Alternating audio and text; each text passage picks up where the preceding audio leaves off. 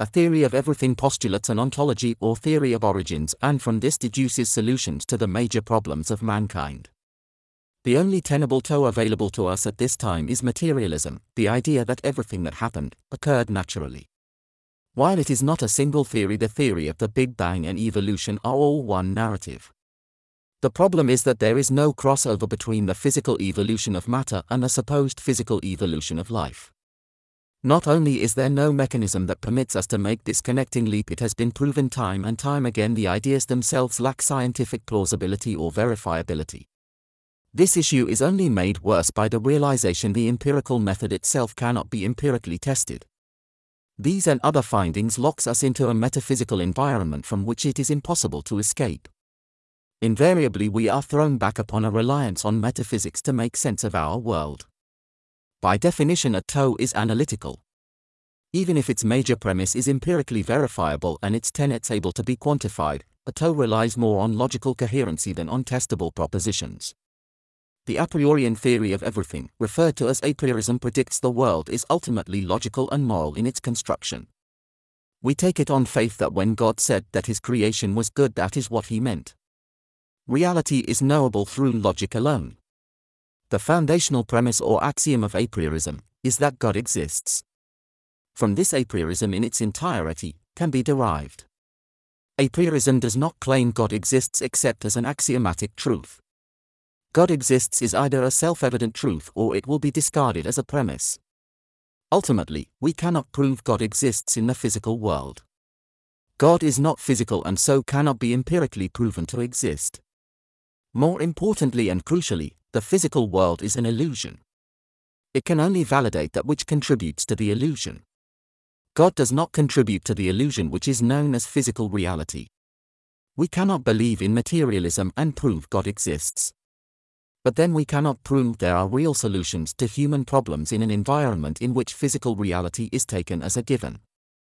If this is not clear enough, thinking there is a real, phenomenological world creates problems, it does not solve them or provide solutions to anything, other than how to explain reality without resorting to the God hypothesis. God did not create the physical world. His world is good and physical things are not good nor can they contain the characteristics of what is good. Which always brings us to the issue of evil. How can there be evil if God exists? But then we can ask, how can there be evil if God does not exist?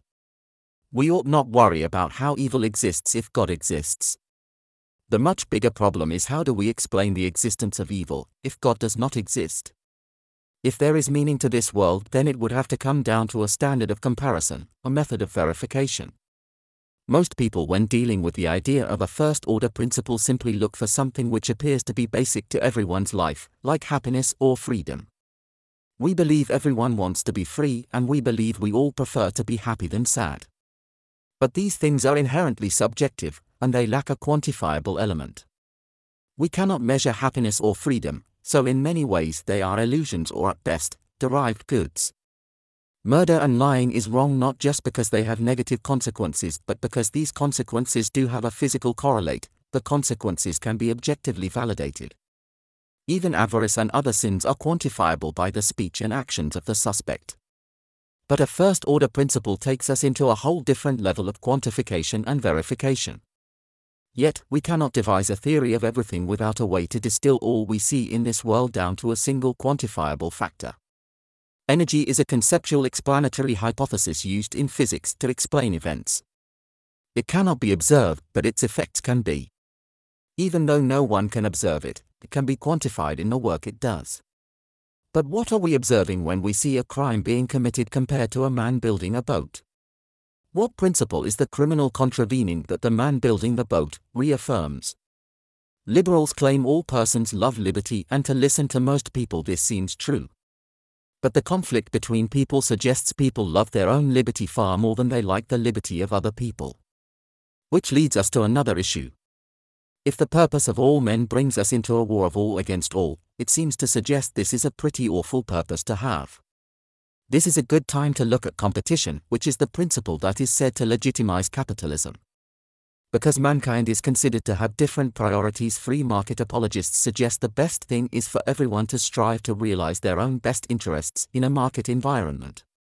This means that we do not normally use guns or fists to settle differences but money. If this fails, then we resort to the courts. But the main idea of capitalism is that if we all try and get as wealthy as possible, we will all work as hard as possible and all of us will benefit. However, there is a dynamic in capitalism that does not seem to have been explored in much detail. If we have a competition, we have a winner, but we also have a lot of losers. Because winning is tied at least marginally to a person's access to money, over time the winners will win more and the losers will lose more, at least to the point where any more losses would lead to death. So free markets lead inevitably to globalism and a one-world fascist state that owns and controls everything. It does not matter if the state is communist or capitalist, if it owns everything.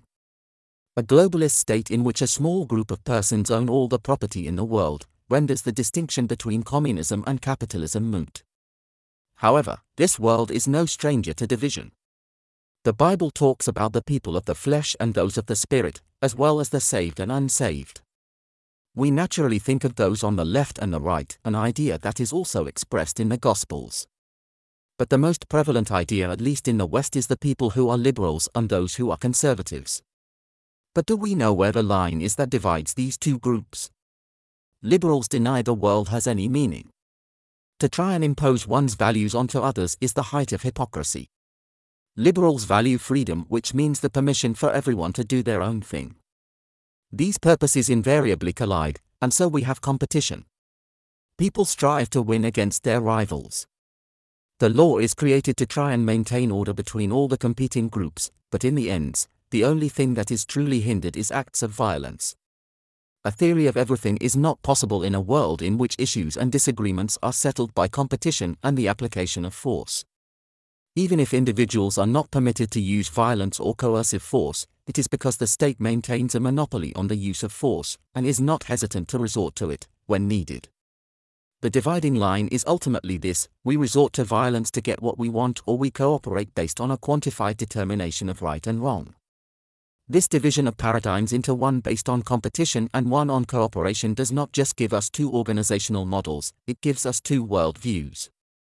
The idea that reality is red in tooth and claw and must resort to a struggle for existence to resolve disputes is not a theory in the common sense of the term, but it is a worldview and a conventional one at that. The a priorian theory of everything believes there is a right and wrong way of doing things and living and that this is objectively determined. In the simplest of terms, we are a positive force or a negative one. We add value to the things of God, or we exploit them to benefit ourselves. Greed is always selfish. Greed is what motivates and powers competition. The alternative is a system of cooperation, but even here we need an objective measure of value to validate what people are doing, otherwise people lose faith and competition will creep in. A priorix postulates that God exists and that he created everything. Everything has a value derived from its origins. Life also have value but human life has special value which makes it sanctified, because humans are able to add value to the things of God. This ability to add value to assets gives us dominion over the things of God. This postulation, however, has implications. The theory predicts only that we can add value, not that we will or always do. Thus, we postulate that there is a division between good and evil. Good adds value and evil destroys value. If a person consumes what they did not create, those resources must come from elsewhere. This usually mean there was an act of coercion, which means the theft was accompanied by a competitive struggle for what did not belong to them, and this fight was with the creator of the value which was stolen. This difference between good and evil creates a very sharp division between good and evil. It is as distinct as a business that makes money and a business that is losing money. But it is one thing to have a theory and another to have a mechanism by which good and evil are made manifest in a measurable and objective way. Matt 10:26 Therefore do not fear them. For there is nothing covered that will not be revealed, and hidden that will not be known. Conservatives are organizations that reveal what has been hidden and make known what heretofore was secret. Costs are tracked in real time, individually and comparatively. Organizationally, conservatives contain 12 horizontal levels with 12 vertical sectors. Conservatives are divided horizontally and vertically. They have 12 political and economic zones. Each level is a different operational zone or sphere of operations. The lowest level and the smallest vertical unit is called a cell. The first or lowest level is composed of cells. Cells are composed of approximately 12 persons. The cell is a group seeking to fulfill the purpose of man, which is to add value to the things created by God. The highest value thing created by God is man, himself. We are designed to increase the value of the things we were given. We are to add value to the things of God. As was mentioned above, we either add value or we subtract value. This is the nature of reality. In the a priorian theory of everything, the righteous add value and evil subtracts value.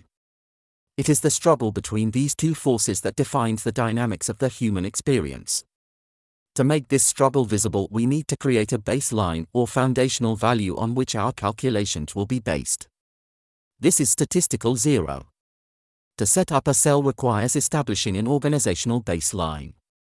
This is done by setting up an accounting ledger. The ledger permits us to calibrate the value added to our works. Cells are formed when assets are donated to the cell. This is called the capitalization phase of development.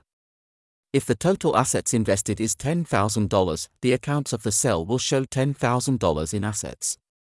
The capital account balance enables the cell to issue 10,000 preferred share units to the investor. Preferred shares represent the equity of the cell. Equity is issued as a unit of account. 500 preferred shares equal 500 equity units or prefers. Prefers is a contraction of preferred shares and when used as a unit of account is given the designation. A priorix explains social problems in terms of a cost of competition. Competition always leaves costs unpaid. The a priorian theory of everything provides solutions to the social problems of competition by explaining how these unpaid costs can be eliminated if we eliminate the underlying competition. This is referred to as the process of reconciliation and it creates conservative organizations governed by cooperation. Conservatives are organizations that reward people who work together. Every problem created by man and all evil done is the result of someone transferring costs onto society and future generations. Every solution consists of conservatives preventing the externalization of costs happening. Those who externalize costs onto others reject God and the need to pay their own costs, thus the creator reality in which power is the central issue. Those with power overcome those without power. Might makes right and the end justifies the means. In this context what is right is the externalization of costs onto others and the means is the tools of oppression, coercion and war. It is by the accounting available to a conservative cell that all costs are accounted for and all costs are allocated to the account of the one who created them. If we desire to solve human problems, we need to stop creating them through fighting each other over what does not even belong to us. The a priorian theory of everything postulates that all problems are created by competition and all competition is about things that are not owned by one or both combatants. The solution is to give to each person what they created and nothing to anyone that was not created by them. Our purpose is to add value to the thing of God, and in the highest manifestation of this, we add value to the thing which God most values, His church.